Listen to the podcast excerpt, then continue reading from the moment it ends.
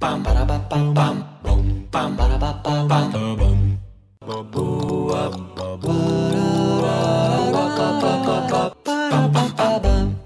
Hi, everyone, and welcome to the Dash Open podcast. Dash Open is your source for interesting conversations about open source and other technologies from the Open Source Program Office at Verizon Media, home to many leading brands including Yahoo, AOL, Tumblr, TechCrunch, and many more. My name is Rosalie, and I'm on the open source team at Verizon Media. Today on the show, I'm so excited to chat with Eric Badger. Eric is a software development engineer on the big data platform team at Verizon Media. Welcome to the podcast, Eric. Thank you.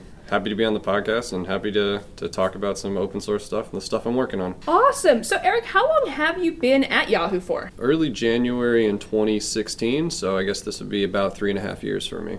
And uh, I've had a really good luck with uh, my team that I've had here, my manager. I've even got a new manager now, and he's you know he's also fantastic. So, yeah. So you are on the big data platform team. Yes. Could you maybe tell us a little bit about the types of work that you're currently focused on? Sure. So I work on mainly Hadoop stuff. Uh, so big data, pipeline, Hadoop. Also encompassed in that is HDFS, Yarn, Tez, MapReduce, that kind of stuff. And and so we have a lot of people that run on what we call the grid. Uh, this is just a bunch of different clusters that we have, a bunch of Hadoop clusters, and they span you know many hundreds or thousands of nodes and they're able to solve big data problems. So if you have a lot of data and you, you know, this isn't something that you would want to solve on a single machine, and you probably don't want to solve this on a supercomputer because that sounds really, really expensive, but you just have a lot of commodity hardware and you want to solve a problem, this is what, what we do. And so we have a lot of different teams that are running their machine learning things, trying to figure out what relates to you and make it so that you have the best user experience possible. What about your current focus is very exciting to you personally? That's a great question. So for me, what I really like about what I do is that I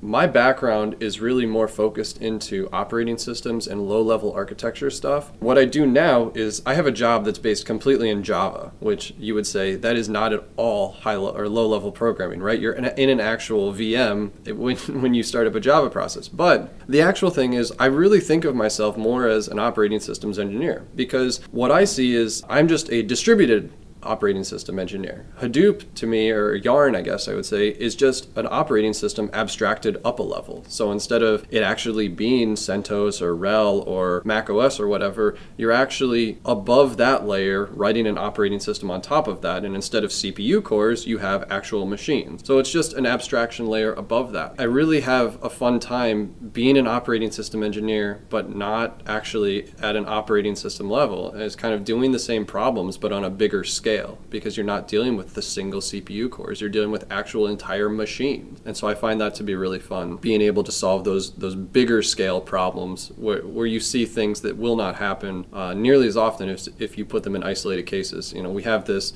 kind of philosophy that nothing is random at scale. There is no surprise at scale. If it can happen, it will happen if you run it on hundreds of thousands or millions of different tasks trying to do the same thing. You are very involved in open source. Yes. Why is open source important to you? Open source is important to me because I feel like everybody benefits from it. I think that if you have closed source, I think overall, as a community, as a world, technology kind of slows down a little bit. And I think that if when everybody shares together in the data, everyone else is able to to increase technology, to learn from everybody else, and to not make the same mistakes that everyone else is making. And so it really moves the entire world forward. I think that I personally want to see society grow. I want to see technology grow, and I want to see us the entire world make cool things because eventually I'm going to end up benefiting from that. If I contribute a feature to Hadoop or to Yarn that is really cool and that other people want to use, uh, that's great. I'm really happy for that because then they can go out and use that and they can make something that I'm going to want to use in the future. Or,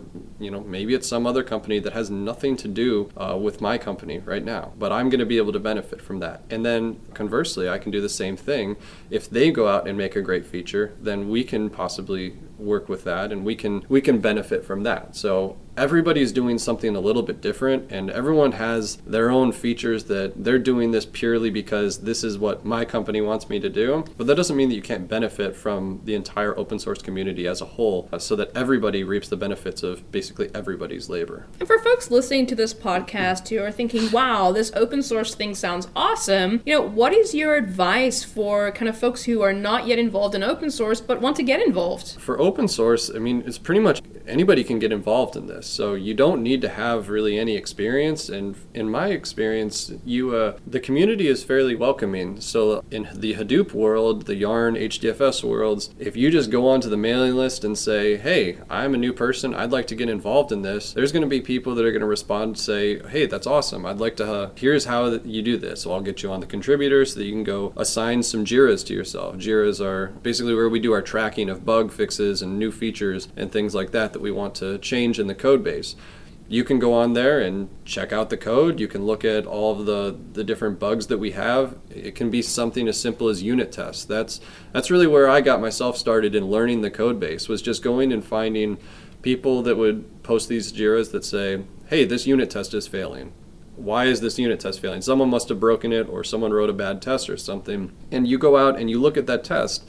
And by looking at the test, you have to learn exactly how what its testing works. And eventually, if you do enough of those, then you learn kind of how the code works. So take a subsystem of the entire project, go look at that, and just try and figure out how it works. Once you figure out how it works, then you're going to be able to contribute more features. You're going to be able to go on and, and review other patches, and then you're just going to be able to become a bigger part of the community uh, as a whole. Really, really great advice. If folks want to connect with you, Eric, what's the best way for them to do that? Um, you can go ahead and add me on LinkedIn. Um, I'm usually there, so I might not respond exactly in a day, but you know, go ahead and send me a request or something. And uh, if you want to chat about open source or about what it is that I do here at Yahoo uh, slash Verizon Media, then feel free to send me a request or send me a message, and, and we can talk it talk it out. I'd be happy to help. So, Eric, it has been so great to chat with you today. Thank you so much for your time. Yeah, I'm, I'm happy to be here. Thanks for having me.